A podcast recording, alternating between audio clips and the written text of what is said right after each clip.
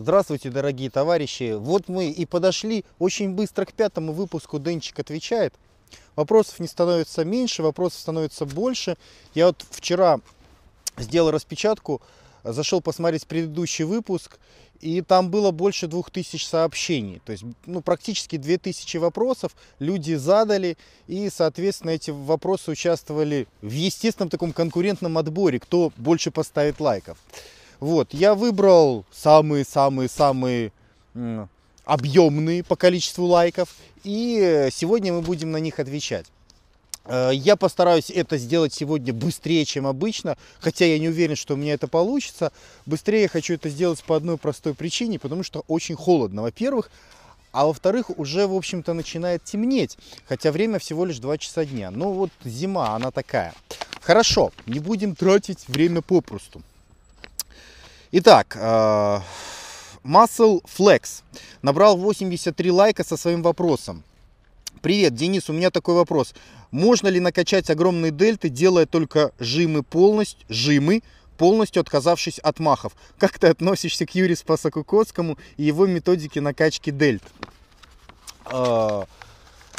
Нет, накачать дельты только жимами не получится, потому что дельта по своей конструкции уникальная мышца. Она принципиально отличается от всех остальных мышц, прежде всего тем, что она выполняет две функции. То есть она, э, дельта у нас выполняет как тяговые функции, так и толкающие функции. Большая часть наших мышц, они выполняют что-то одно. То есть бицепс это тяговая, спина это тяговая, грудные это толкающие, трицепс это толкающие. Квадрицепс – это толкающая, бицепс бедра – это тяговая. То есть, понимаете, все мышцы выполняют какую-то одну функцию, а особенность дельт заключается, что они как толкающие, то есть как вес отдаляют от вашего тела, так и тянущие. То есть, если вы будете делать только жимы при тренировке ваших дельт, то вы сможете накачать только переднее полушарие ваших дельт.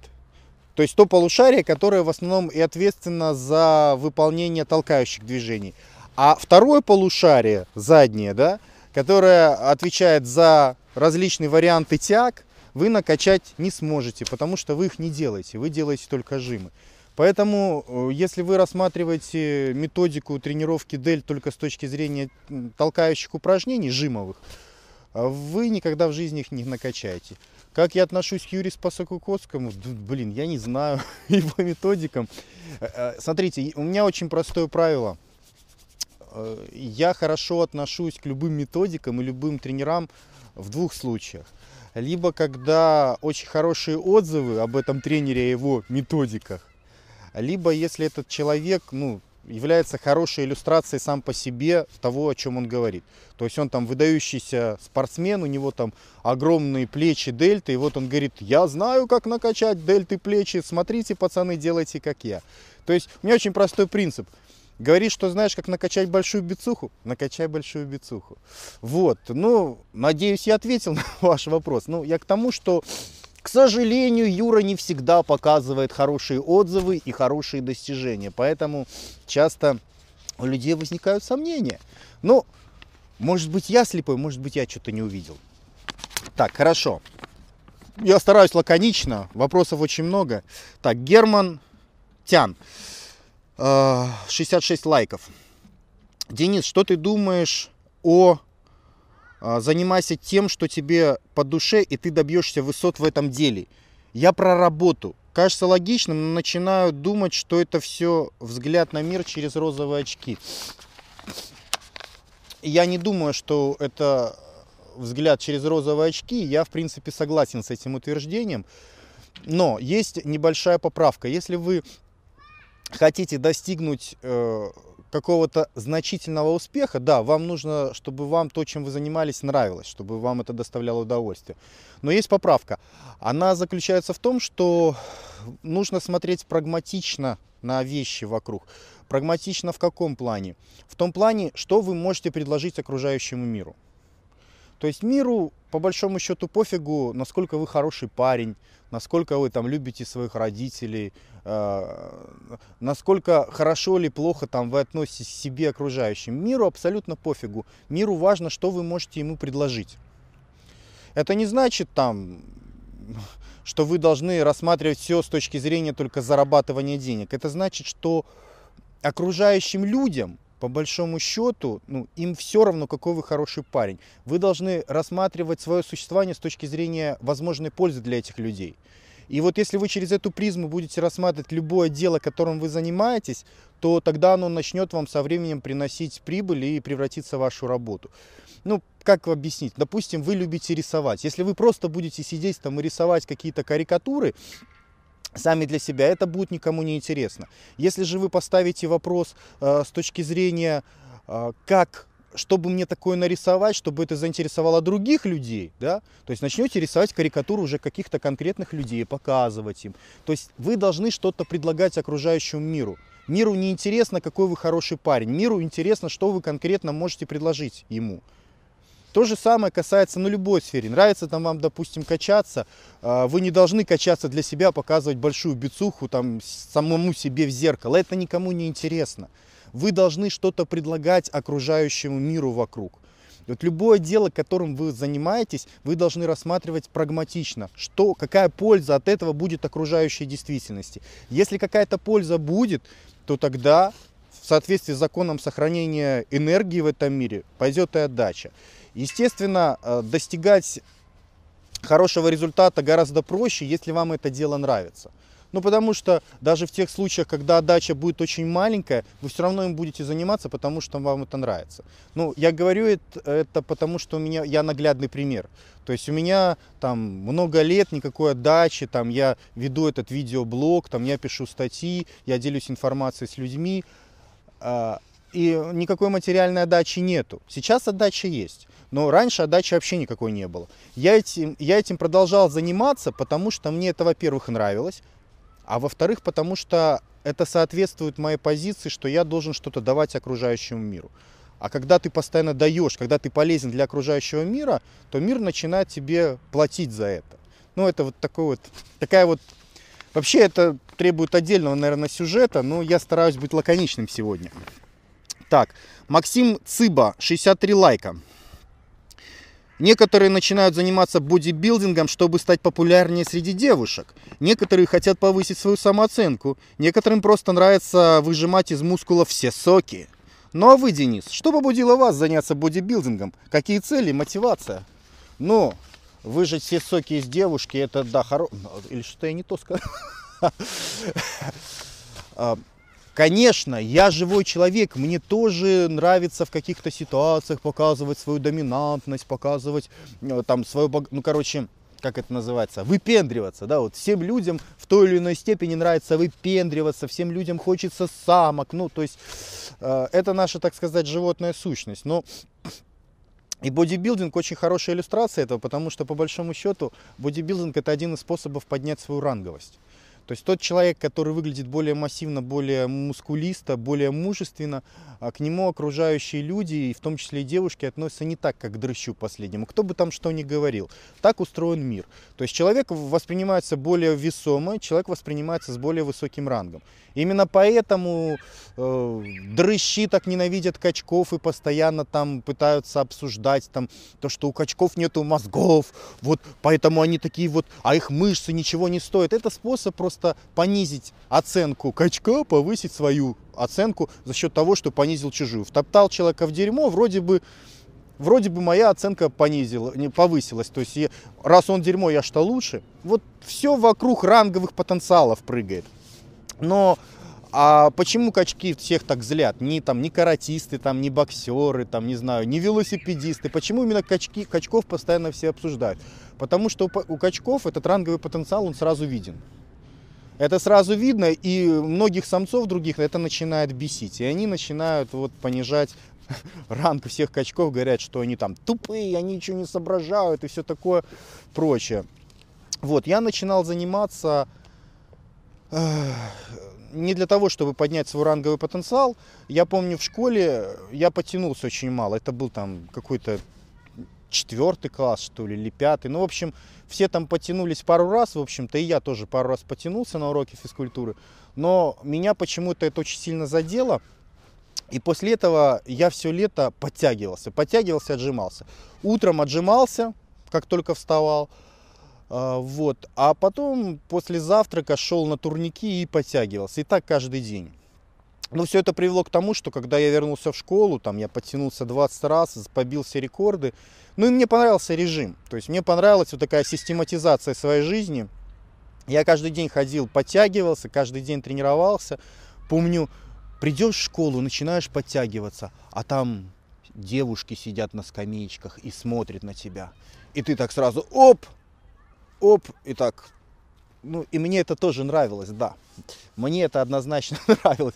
То есть были какие-то а, моменты и в плане выпендрежа, но в целом, даже когда я ходил зимой и это делал, когда никто не сидел вокруг, я все равно продолжал это делать, потому что мне а, нравился сам по себе режим. Есть люди способные на режим, есть люди не способные на режим, есть люди способные на ограничения, есть люди не способные. В любом деле, если вы хотите достигнуть успеха, вам нужно научиться держать режим, вам нужно научиться себя ограничивать. Так, человек под странным ником «Школа сам себе битмейкер» набрал 58 лайков со своим вопросом. Хотелось бы узнать насчет примерной программы тренировок при поясничной грыже. Можно ли вообще заниматься? Какие упражнения можно делать, какие нет? И как качать правильно ноги? А, самое главное правило при грыжах, если вы все-таки занимаетесь, самое главное правило это убрать осевую нагрузку на позвоночник. Что это значит? Это значит такие упражнения, как приседание, становая тяга, армейский жим стоя с груди. А, Все это нужно убрать, потому что это та нагрузка, которая складывается, идет вдоль вашего позвоночного столба и, соответственно, может провоцировать усиление грыжи, вам это надо, вам это не надо. Это первый момент. Второй момент. Э, тут из этого вопроса непонятно, какая грыжа, потому что грыжи бывают самые разные. Есть, так скажем, лайт и есть хард. Есть такие грыжи, которые сами по себе очень быстро проходят, а есть такие, которые э, только с помощью операции уже можно устранять. То есть, по большому счету, в целом, нагрузка должна снижаться однозначно. А, нужно убирать натуживание, нужно убирать осевые нагрузки. По большому счету все это можно характеризовать как? Желательно убирать жесткие отказы, пока вы не восстановились, пока вы не выздоровели. И теперь что касается ног. А, какие упражнения? Нежелательно делать даже, в общем-то, гак приседания и жимы ногами. А, приседания классические вообще однозначно нельзя делать. Что у нас остается? У нас остается э, нагрузки, в которых нету складывающихся весов вдоль вашего позвоночного столба. То есть вы можете делать разгибание на ваши квадрицепсы, вы можете делать сгибание на ваши бицепсы бедер. Единственный вариант, такой более-менее базовый, который можно делать в плане приседания, это приседание без веса, так называемые CC приседания. Это когда вы берете за какую-то опору, отклоняетесь назад и плавненько опускаетесь. Это получается вариант такой, знаете, промежуточный между приседаниями и разгибаниями. Потому что вы отклоняетесь назад, у вас очень большая амплитуда в коленном суставе. Более того, в нижней точке ваши квадрицепсы очень сильно растягиваются. И это очень хорошо забивает ноги. Но, конечно, нагрузка сама по себе не очень большая. И более того, вдоль позвоночника нагрузка почти полностью отсутствует. Поэтому это уникальное упражнение для тренировки ваших ног в том случае, если у вас есть какие-то проблемы с позвоночником, если у вас есть грыжи и так далее. Ну вот основные рекомендации. Убираем осевые нагрузки, э, снижаем интенсивность, э, убираем отказы, а ноги тренируем с помощью сгибаний разгибаний и сиси приседаний. Так, вопрос. Денчик, подскажи, пожалуйста, что нужно кушать для поддержания э, сустава в хорошей форме? Какие продукты или витамины могут помочь смазывать наши шарниры, чтобы они не хрустели, чтобы не скрипели во время тренировки даже после хорошего разогрева? Вопрос набрал 58 лайков, а задал его Румата Исторский. Румата Исторский. Орел наш, Дон Реба, говорит, что Нежелательно что-то пить, если можно что-то отрубить. Ладно, что-то я погнался. Э, дорогой Румата, э, вопрос непростой, вопрос очень сложный, есть противоречивые исследования на этот счет. Что я имею в виду? Есть э, традиционные добавки, которые продаются ну, с понтом как бы для суставов. Это хондроитин, глюкозамин и коллаген. Вот, коллагена, в частности, рекомендуют, по-моему, дай бог память, около 10 грамм в день кушать, если там какие-то проблемы. Рекомендуют также кушать э, хорошую дозировку витаминов, э, кальция для того, чтобы все было хорошо с вашими суставами, костями, связками. Вы можете прислушаться к этому совету. И э, для того, чтобы это сделать, достаточно просто купить в спортивном магазине любую из этих добавок, и там написаны дозировки, вы можете их пить и, и надеяться, что у вас все будет хорошо. Но есть другая точка зрения, которая говорит, что это ни хрена не работает. То есть было достаточно много исследований, а, о них, конечно, в журналах редко пишут, потому что Производители спортивных добавок, они, как правило, являются спонсорами всех журналов. Естественно, рука руку моет, и редко такие откровенные статьи будут писать. Но, тем не менее, я слышал очень много опытов, где людям очень долго скармливали в больших дозировках все эти вещества, и разницы никакой не было. Разницы никакой не было. Поэтому на этот вопрос однозначно ответить никто не может. Э, чаще всего, если вы спросите у тренера, он вам скажет там хондроитин, глюкозамин. Ну вот выучил два слова модных и всем их щеки надул, сделал умный вид и говорит им всем. А практика заключается в том, что не очень-то хорошо работают эти штуки. Но вы можете попробовать, вдруг, вдруг у вас это будет исключение. Ух, так, дальше идем. А, так, так, так. Денис, как относиться к девушкам, которые уже имели до тебя сексуальный опыт? Вот ты встречаешься с девушкой. Не за секса, есть чувство или любовь. Да. Вот умная, добрая, но знаешь, что до тебя у нее еще трое было. Было трое, да. Ну, ну трое, в общем-то, это, это сейчас немного. Трое это еще так по-божески. А я, а, кстати, вот я заметил, что девушки практически всегда говорят, что у них до тебя было двое или трое. А, или вообще один. А, а мужчины, как правило, говорят, что было 30. Ну, то есть э, девушки, как правило, в 10 раз уменьшают, а мужчины, как правило, в 10 раз увеличивают. Ну, вот такая вот женско-мужская психология. Так, я не дочитал вопрос, извините. Вот прям так, а если жениться собрался, то могут постоянно мысли посещать, что ее кто-то до тебя порол. Ну, если трое были, то, то уж как без этого-то. Да, она может говорить, что ты последний и так далее. 55 лайков, Рассел Трасел. А.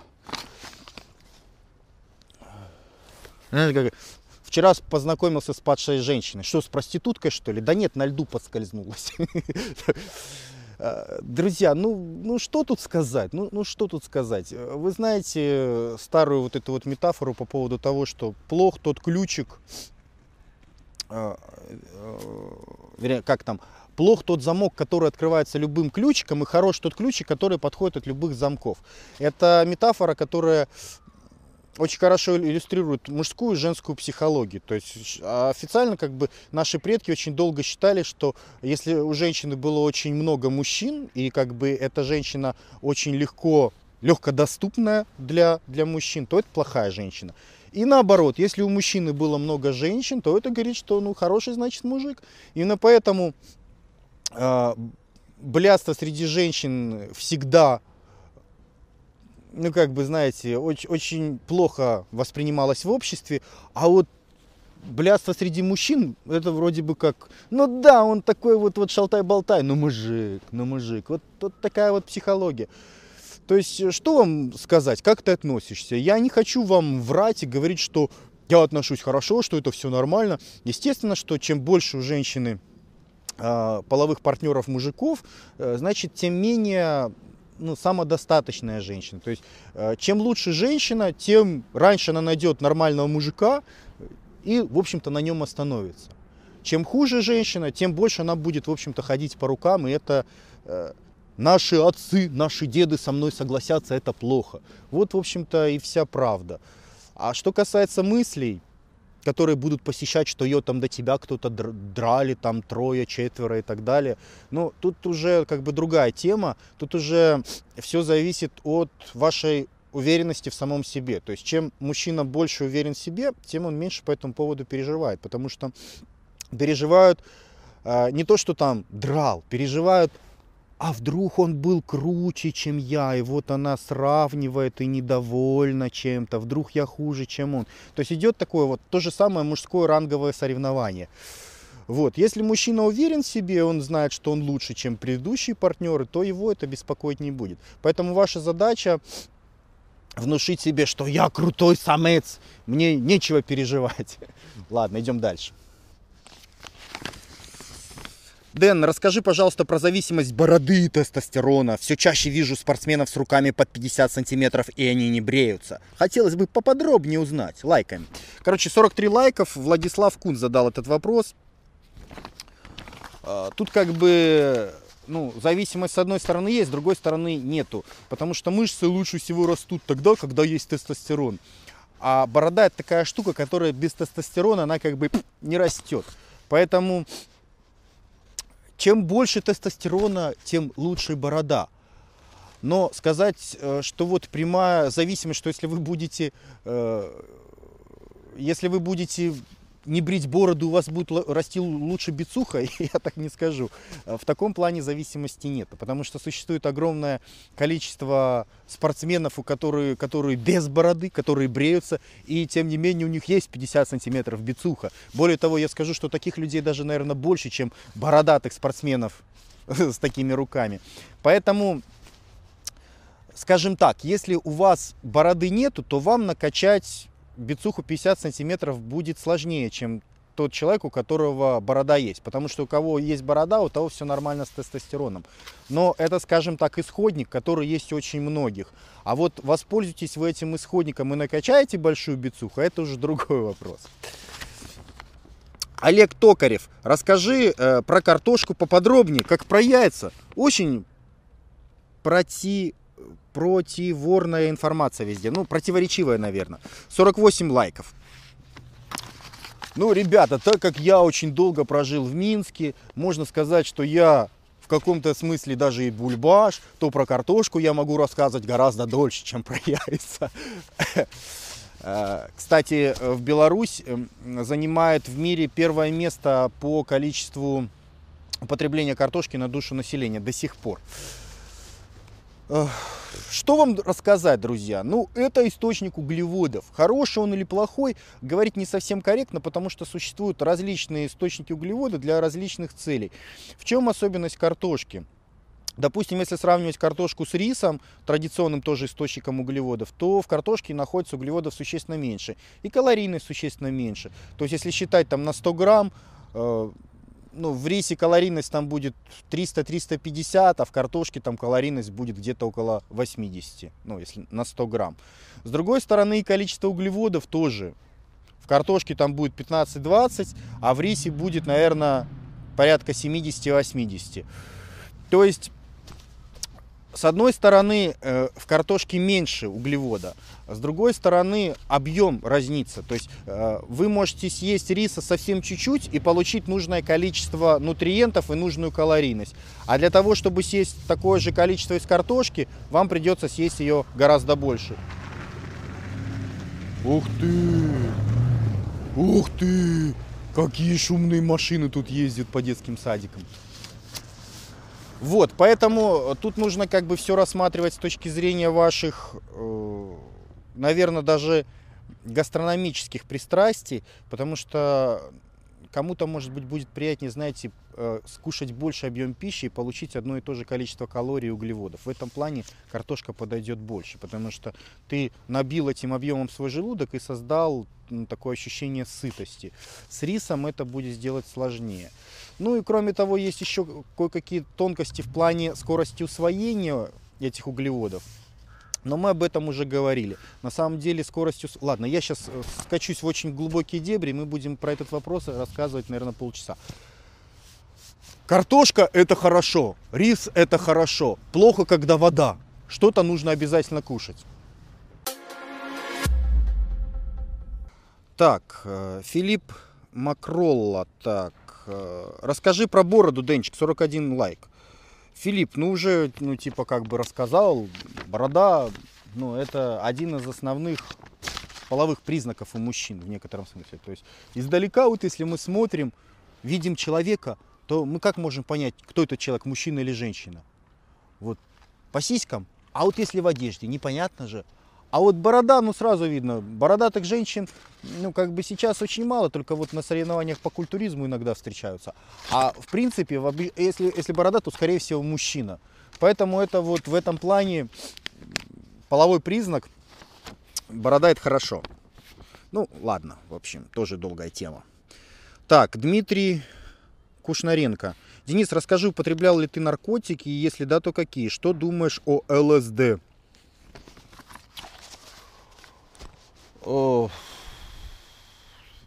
Наркотики это плохо. Почему наркотики это плохо? Потому что наркотики нарушают э, социальную структуру системы поощрений в обществе. Ведь э, система удовольствия, которая существует в нашем теле, она должна чем-то уравновешиваться. Для того, чтобы индивид э, развивался, для того, чтобы он к чему-то стремился, есть система поощрений. Ну, грубо говоря, там, совратил ты классную самку, вот тебе эндорфинчики пошли, тебе приятно, тебе кайфово. Там. Заработал много денег, ох, куча эндорфинчиков, тебе классно. То есть идет так, э, это внутренняя система поощрения человека, чтобы он участвовал в естественном конкурентном отборе с другими особями. Если вы это удовольствие получаете не за достижение, а искусственно, то есть ломаете всю эту систему, то вы превращаетесь в падаль. То есть вы перестаете быть человеком вообще, в прямом понимании этого слова. Потому что человек, он к чему-то постоянно стремится, он конкурирует с другими людьми. Если вы получаете это искусственно, то вам незачем конкурировать с другими людьми. Вы просто вкалываете себе, нюхаете, там, курите определенную дозу, получаете этот кайф незаслуженно. И зачем напрягаться, чтобы его там заслужить, это удовольствие? Вы его получаете обманным путем. Поэтому любые наркотики, всегда государство будет очень жестко с ними бороться, потому что государство, оно представляет из себя э, систему управления людьми, социумом. И если этот социум будет э, разрушать систему поощрений сам в себе, то он будет разрушаться. То есть и государство будет разрушаться. То есть государству это невыгодно, государство с этим будет э, постоянно бороться. Вопрос в том, э, что является наркотиком, а что нет.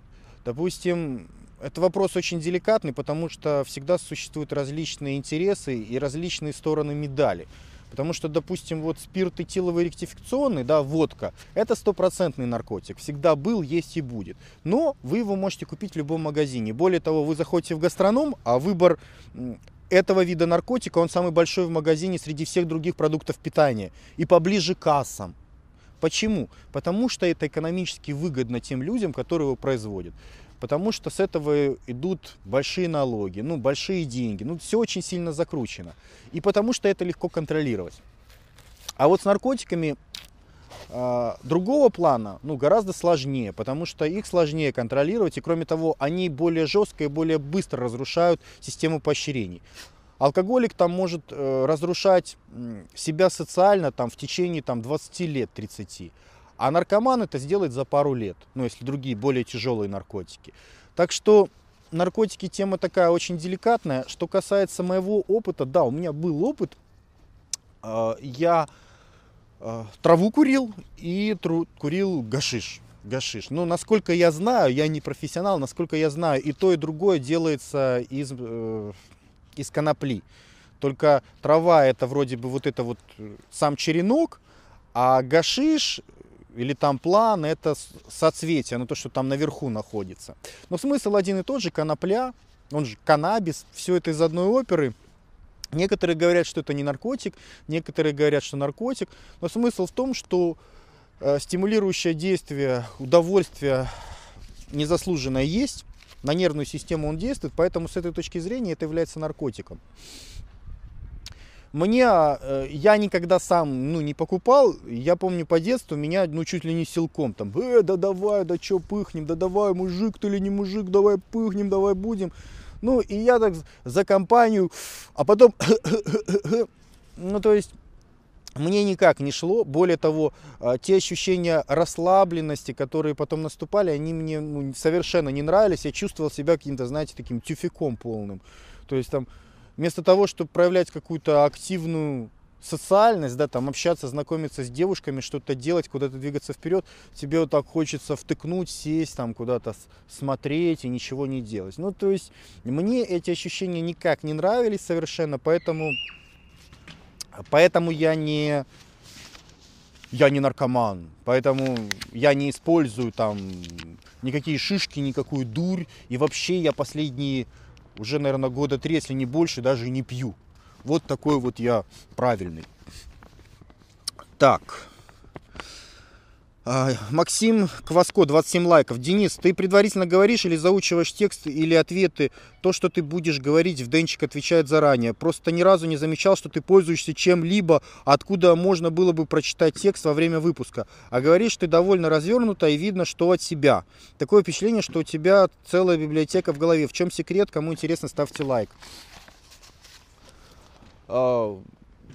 Да, ну блин, если бы да. Ну, мне иногда кажется, что заученное вот или по суфлеру было бы говорить правильнее, потому что речь бы была бы более гладкая и без шероховатости. А у меня получается, видите, я часто какую-то вообще ахинею начинаю вести и сбиваюсь. Больше половины видеоблогеров, которые ведут свои сюжеты, они читают их по суфлеру. Это такая байда, на которое, ну, стекло, в котором отражается текст. И он с монитора плавно двигается, а, те, а, а стекло это находится напротив видеокамеры. То есть, соответственно, я смотрю как бы видеокамеру, но на самом деле у меня там текст, я его читаю.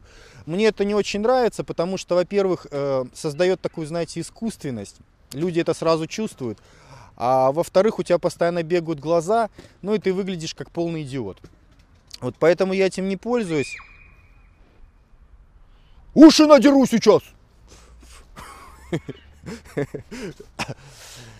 А, как, как я готовлюсь, Денчик отвечает. Это на самом деле совершенно несложно, потому что еще на этапе, когда я выписываю вопросы, когда я на YouTube, вот я вчера открыл, там 2000 вопросов, я выписываю самые популярные, там, у которых там 30, 40, 50, 60, 70 лайков. И когда я их выписываю, я уже продумываю, что я знаю по этому вопросу и как я примерно буду завтра на это все отвечать. Если у меня возникают какие-то сомнения по тем или иным вопросам, я даже могу их уточнить, там, у кого-то позвонить, что-то спросить, там, ну, там, допустим, если я там хочу какую-то точную информацию ответить в этом вопросе, а я ее не помню, я могу заглянуть в справочник. Вот. И иногда даже я делаю пометки, да, то есть рядом с вопросом я там могу пометить там какую-нибудь цифру, там какую-нибудь дату, ну, в общем, что-то важное для меня. Вот, поэтому для меня отвечать несложно. А, эту практику я взял для себя еще, когда учился в универе. У меня был принцип, то есть каждый день я э, должен был на каждом практическом занятии отвечать, причем отвечать первым. И поэтому, когда люди заходили на семинар, они там прятались у нас постоянно по углам и боялись преподавателей. А я преподавателей уже просто достал, они, как правило, через месяц после начала практических занятий меня вообще никогда не вызывали. Потому что я, во-первых, сидел на первой партии прямо перед ним. Вот представьте себе картину. Заходят люди э, на практическое занятие. Сидит педагог. Напротив него э, первые три ряда парт пустые. И там где-то сзади э, вся группа кучкуется. А на первой партии, прям, прям перед, перед ним, глаза в глаза сидит Борисов. Вот. Ну, то есть я вообще наглел так. И э, меня постоянно вызывали. Я постоянно сам вызывался. У меня был принцип отвечать без бумажки. То есть для меня, в общем-то, учеба это было не, не выучить какую-то конкретную информацию, а научиться ее преподносить людям с трибуны. Вот, поэтому тогда казалось, что в этом нету никакого смысла, но смысл есть всегда, и сейчас вы в этом убедились, правда? Так, вопрос у нас от Олежки Бондаря. Вот э, набрал 25 лайков, у него два вопроса. Первый. Вопрос по Януковичу остался открытым, пишет Олег. Второй. Судя по тому, в какой сфере ты крутился, тебе есть что вспомнить. Расскажи самую трэшевую историю. Олег, ну, ну по Януковичу, ну что по Януковичу? Все они гады, все они подлецы, все они подлецы. Э, используют людей как пешки, э, а люди думают, что, блин, есть какая-то разница. Я вам так скажу, Ющенко, Янукович, там, Тягнебок, э, кто там еще, Кличко, вот, вот поверьте мне, разницы никакой нету. Вот у меня есть парочку знакомых, которые как бы поделикатнее выразиться. Ну, ладно, не деликатно. Ну, вот просто олигархи, которые общаются с ними. Вот. И э, ну, они со мной достаточно часто откровенничают. И вот была как-то предвыборная кампания, я как раз находился рядом, когда приезжали гонцы, гонцы по поводу всех этих выборов, которые происходили. Я такого наслушался. Ребята, так сказать, из первых уст. Это, это не политика, это бизнес. Это просто бизнес. Там на самом деле речь не идет о том, что кто-то лучше, кто-то хуже. Они все подлецы. То есть они все просто зарабатывают деньги на вас. Вот я не знаю, как в России, в Украине именно так. Они все просто делят кормушку, чтобы зарабатывать деньги. Либо зарабатывать деньги, либо тешить свое тщеславие. Ни одного порядочного человека там нету. И когда они толпу уводят о том, что говорят, мы хорошие, они плохие, мы за Евросоюз, за хорошую жизнь, а вот этот вот подлец против Евросоюза, он за плохую жизнь, это просто способ манипулирования толпой для того, чтобы совершить очередную революцию, получить власть, получить кормушку. То есть разницы там никакой. А по поводу этого Евросоюза, блин, ну уже, уже сколько про это говорили. Но это же дебилизм полный, вообще полный дебилизм. Никто не приглашает в Европе э, к себе Украину.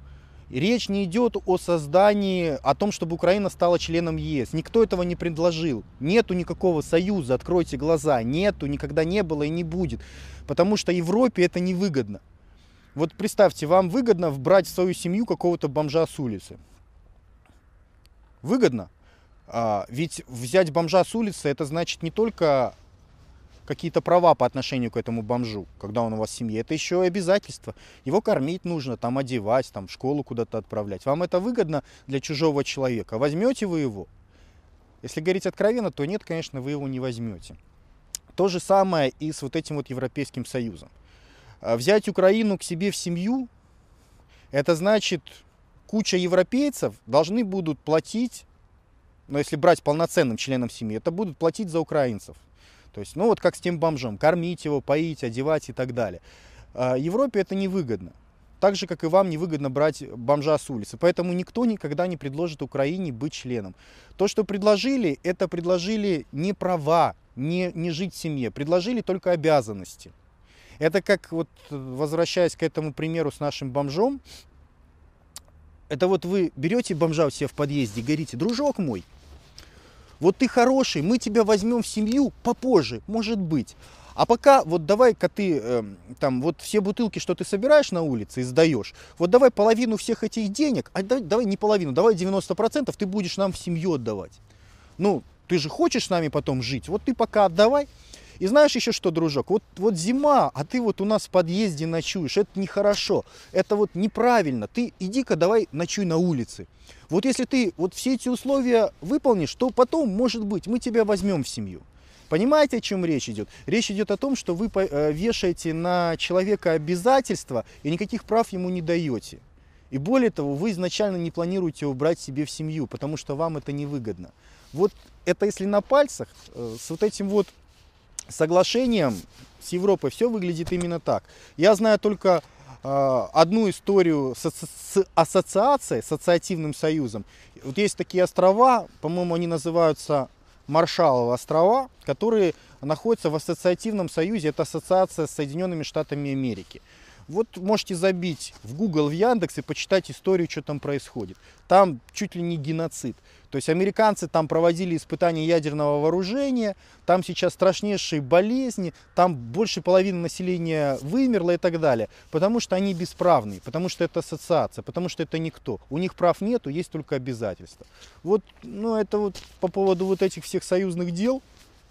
А кто из них хороший, кто из них плохой, они все зависимы. То есть, что им скажут, то они будут делать. Поэтому для того, чтобы выбирать хорошего, нужно, чтобы были независимые А таких нету. Второй вопрос. Самая трэшевая история из моей, из моей юности.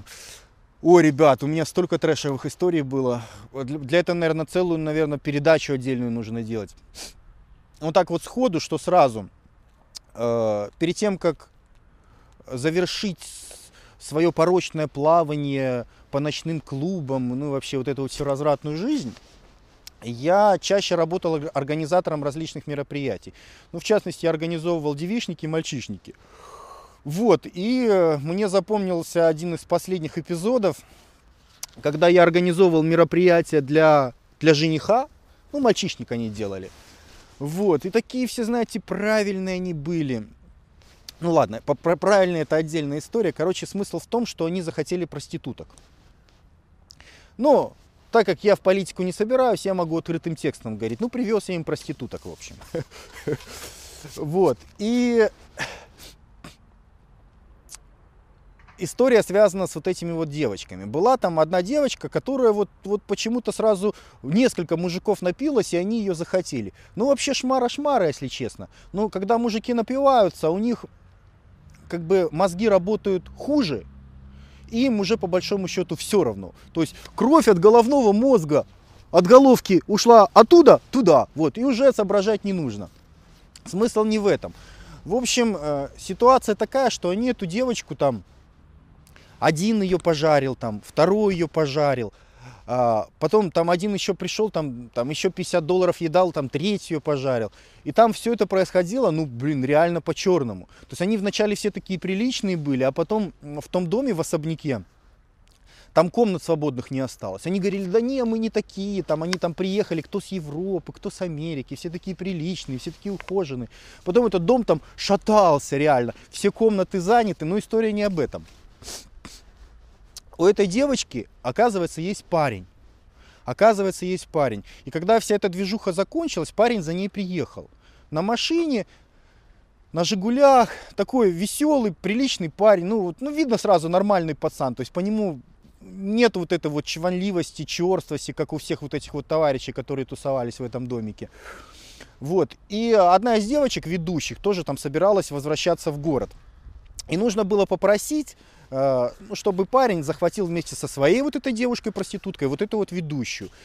И вот проститутка, она говорит ведущей, для парня, эм, для парня я была тут официанткой. Ну, типа, мол, не проговорись. И я такой, ну, я прекрасно понимаю, что, естественно, парень не в курсе. И вот этот парень приезжает, у них такие, м-м-м, бусечка, мое солнышко. А я только что видел, как при мне за час три человека ее по очереди там во все щели, извините меня. И я такой смотрю на все это и думаю, ёксель-моксель, вот это вот трэш. вот это вот трэш. А у них там, знаете, поцелуйчики, посимульчики, там это все такое. И причем обидно, что парень действительно нормальный. И он думает, о, девочка приличная, девушка хорошая, а девушка там, ух, во все тяжкие. Так. Максим Цыба, 25 лайков. Денис, почему вы все последние выпуски ведете собранными волосами? А почему-то пришла мысль, что вы избегаете образа с распущенными волосами, так как он напоминает вам о прошлом в качестве стриптизера, о котором вы сожалеете, а состригать жалко. Удовлетворите мое любопытство, пожалуйста. Э, Максим, удовлетворяю ваше любопытство. Все так и есть. Все так и есть. Действительно, раньше я был распущенный, а сейчас я себя собрал в кучу. И мои собранные в кучу волосы символизируют это. Ну, это, наверное, одна причина. А вторая причина заключается еще в том, что когда на хромакее делаешь запись, когда у тебя волосы в кучу собраны, то проще потом фон зеленый сзади вырезать. Потому что если волосы в кучу не собраны, то волосочки везде торчат, и вырезать это практически невозможно. Так, мастер инфобиз. Мастер инфобиз. Вопрос. Денчик, привет. Скажи, пожалуйста, зачем ты все это делаешь? Пишешь книжки, продаешь, снимаешь сюжеты, делаешь радио и форум. Ты сейчас скажешь, что это ради людей, что ты хочешь все дать, всем дать пользу э, и помочь, это понятно, выглядит как святое дело, но я знаю не один десяток людей, которые тебе не верят. Ты по-еврейски строишь из себя свояка и добряка, чтобы народ честной, народ честный, и тысячи простых людей, таких как мы, доверяли, доверяли тебе и так далее.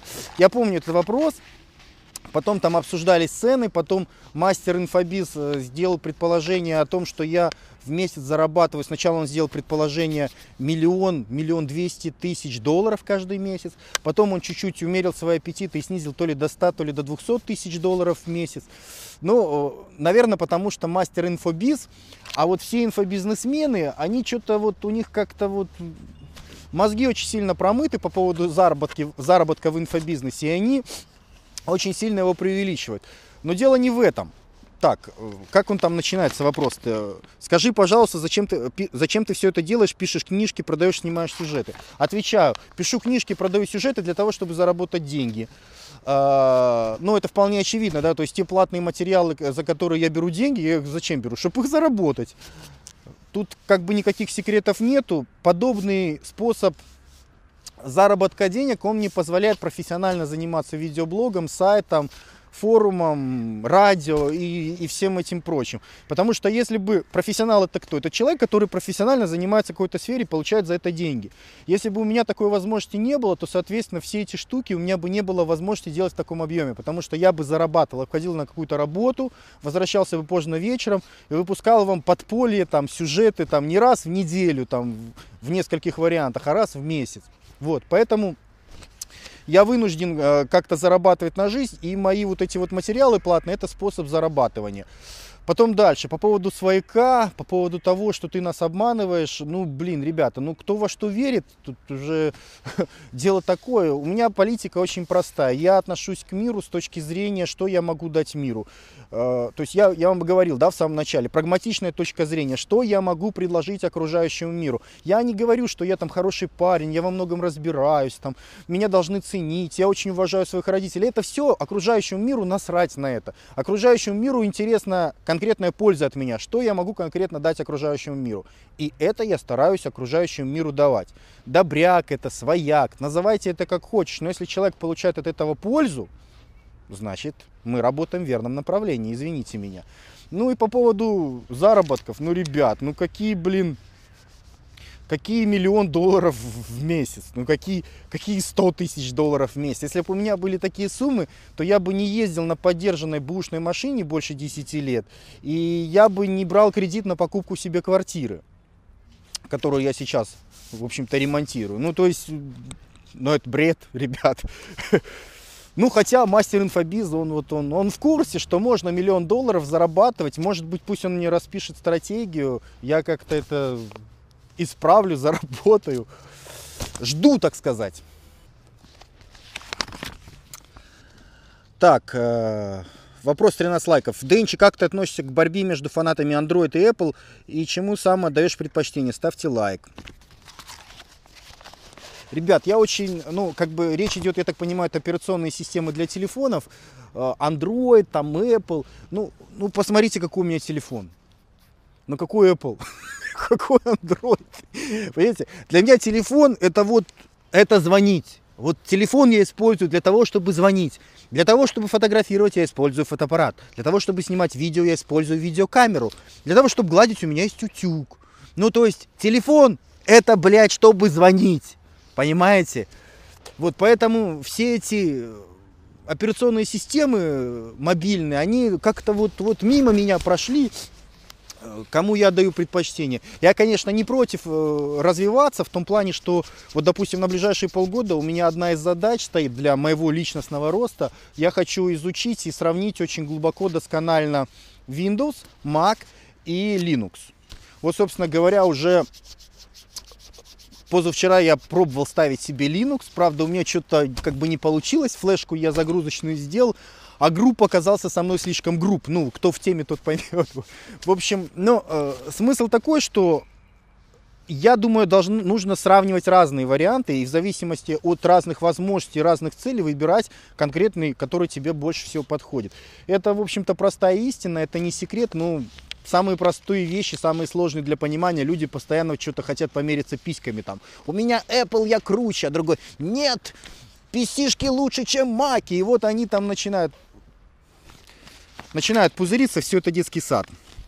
Так, а, Андрей Мирошниченко, Мирошниченко, Денчик, а, руки уже мерзнут. Денчик, у меня вопрос. Ты производишь впечатление эрудированного и адекватного человека. Я адекватный человек? Ну ладно. Всегда э, слушал тебя с интересом. Но почему ты не одел куртку, когда тебе стало холодно? Как поступил бы любой другой адекватный человек? Спасибо. Э, по-видимому, потому что наличие адекватности не компенсирует отсутствие куртки.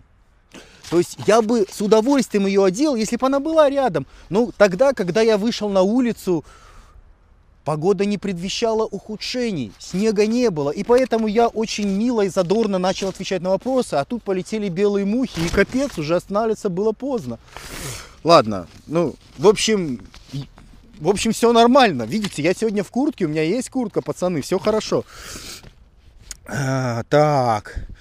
Сергей Волкогонов. Вопрос Денчик отвечает. Денис, как ты относишься к творчеству тренеров личной эффективности и тренерам героев и суперменов Михаилу Яцику и Вадиму Шлахтеру? Как по мне, это дикий шлак. Тренер-диетолог, который не знает, что и для чего L-карнитин. Ребята, ну зачем тренеру суперменов знать, что такое L-карнитин?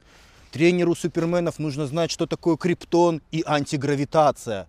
Я вообще видел парочку сюжетов, где они показывали там уникальные техники работы с гравитацией, и я был очень шокирован. Я вам скажу, это было удивительно. Я бы так не смог. Поэтому, друзья, давайте воздержимся от критики данных супер тренеров, а то они вам свой пресс покажут. Блин, потом всю ночь не заснешь. Борис Каченов, 26 лайков. Денис, а, а какая твоя основная цель в жизни? Деньги с блога и ютуба уже есть. Значит, власть для реализации планов. Да, мой мальчик, вместе мы поработим эту вселенную. Да прибудет с тобой сила, юный джедай. Ребят, очень сложный философский вопрос. На таком холоде, ну, я просто физически не готов на него так очень подробно отвечать. Ну, мы этот вопрос разберем чуть попозже, наверное, даже в отдельном сюжете. Так, э, Дмитрий Королев, 33, 32 лайка. Привет, Денис. Ответь на вопрос, как правильно отвечать на физическую или словесную грубость людей на улице? А то непонятно, стоит ли, стоит ли ему дать торец, чтобы он больше так не делал, или же все же надо проявить терпение охотника. Ребят, ну вообще, когда вы проявляете любую грубость в ответ на грубость на улице, то это в любом случае проявление эмоционального поведения неразумного. То есть по определению это неразумно. То есть по определению с точки зрения разума это неправильно. Но эта теория, на практике, ну, бывает очень сложно удержаться. То есть так как мы двойственные существа, в любом человеке есть эмоциональное живот, которое от животных осталось, инстинктивное поведение, а есть сознательное, очень тонкое от человека. То есть мы вот такое промежуточное звено эволюции. Поэтому, когда одни животные бесят других животных, этим другим животным очень сложно удержаться. Что тут можно посоветовать? Я вам советую, конечно, сдерживаться по максимуму, потому что очень часто, когда вы психуете, вы делаете себе только хуже.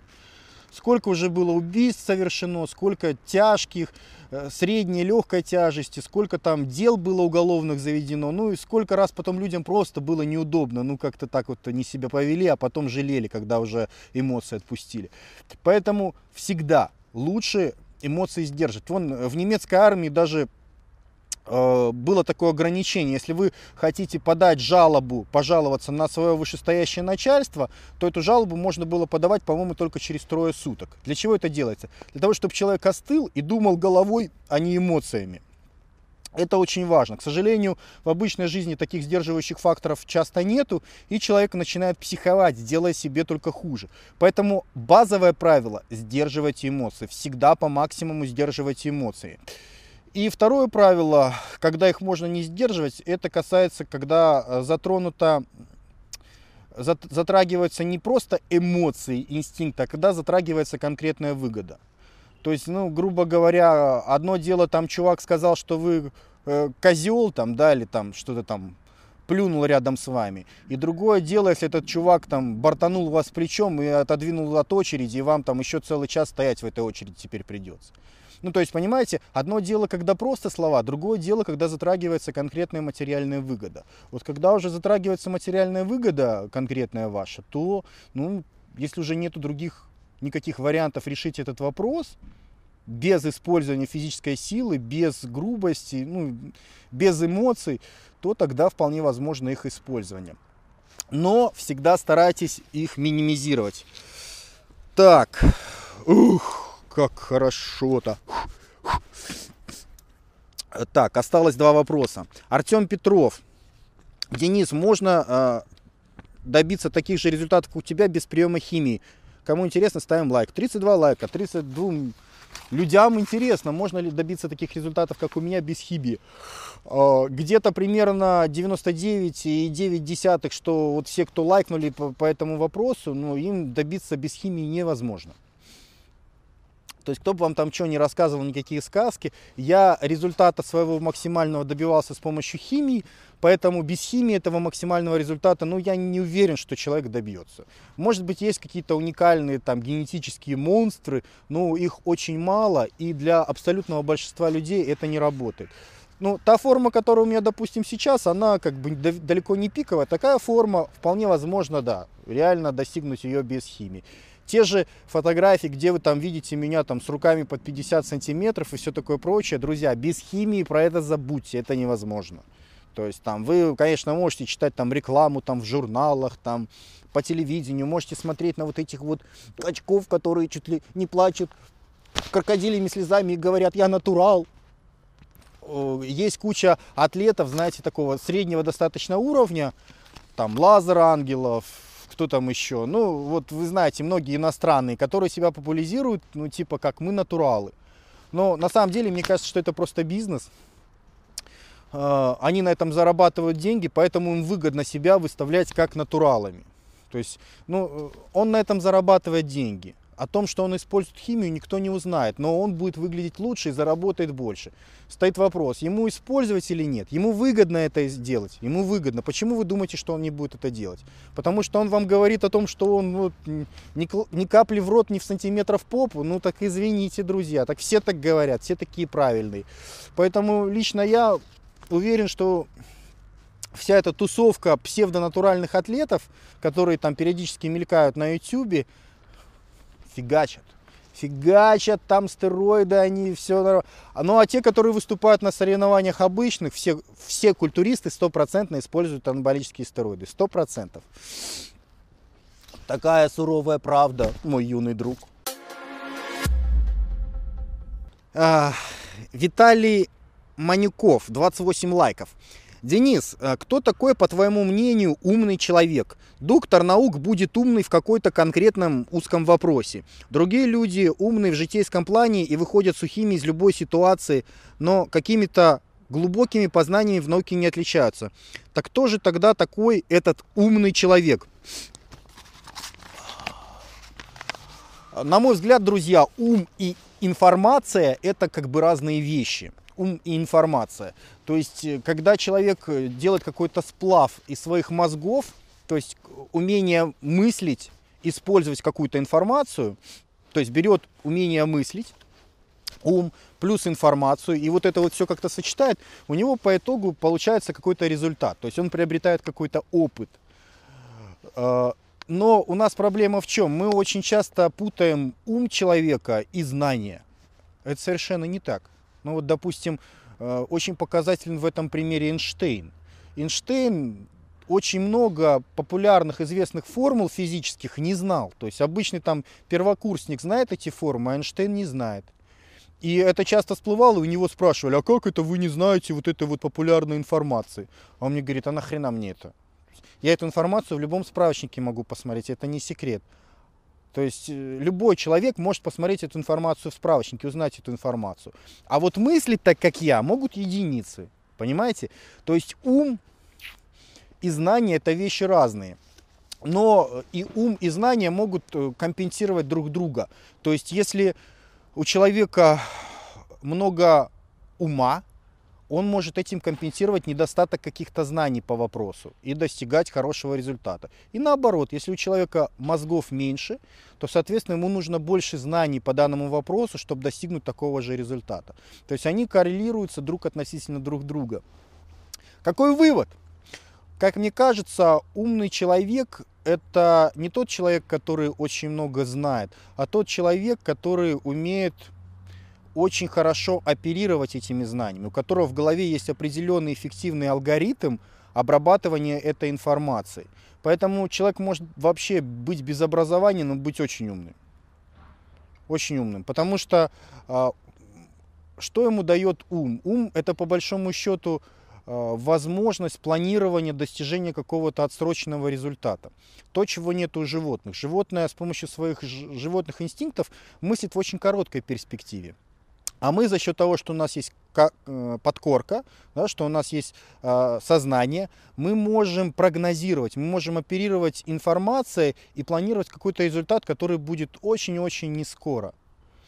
Кто-то умеет это делать лучше, чем другие люди. И вот тот, кто умеет это делать, оперировать этой информацией лучше, это и есть более умный человек. Это то, что отличает нас, в общем-то, от животных. Ну хорошо, я очень рад, что мы успели сегодня до темна сделать этот сюжет. Я, честно говоря, не был уверен, что я на таком морозце выдержу все это дело. Наверное, следующий, шестой выпуск Денчик отвечает, я буду снимать дома. Может быть, на фоне ваших любимых крючков, о которых вы давно просите. Денчик, сделай на, на фоне старых крючков. Так хочется, так хочется. Может быть, как бы так и сделаем. Вот, еще раз напомню, что наши выпуски Денчик отвечает, они идут в зависимости от ваших вопросов.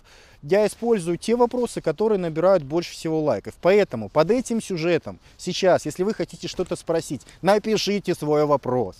Напишите свой вопрос вот там вот внизу на YouTube под этим сюжетом и, те, и, и, и смотрите другие вопросы. Если вам нравится чей-то вопрос, ставьте ему лайк. То есть те вопросы, которые наберут больше всего лайков, на них я буду отвечать в следующем выпуске. То есть у нас так же, как и во всем окружающем мире, в этом плане действует естественный отбор. Те ребята, которые зададут, зададут более интересные вопросы, получат больше лайков, на их вопросы мы как бы будем в следующий раз отвечать. Хорошо, друзья, не буду вас дальше грузить. Смотрите выпуски, смотрите, вот сейчас у нас идет регулярно, раньше было каждый день, сейчас я, наверное, буду делать через день выпуски, обучающие по поводу конкретных упражнений, то есть те видосы, которые были сняты в Персидском заливе, вот, они очень полезны, на мой взгляд, и их проще смотреть, чем многие мои сюжеты, потому что они короткие, они там по 5-10 минут. Вот, смотрите, наслаждайтесь. Мы продолжаем выпускать наши подполья все по плану по воскресеньям. Присоединяйтесь к нашей закрытой секте. Вот там два волшебных квадратика. У нас секта двух волшебных квадратиков.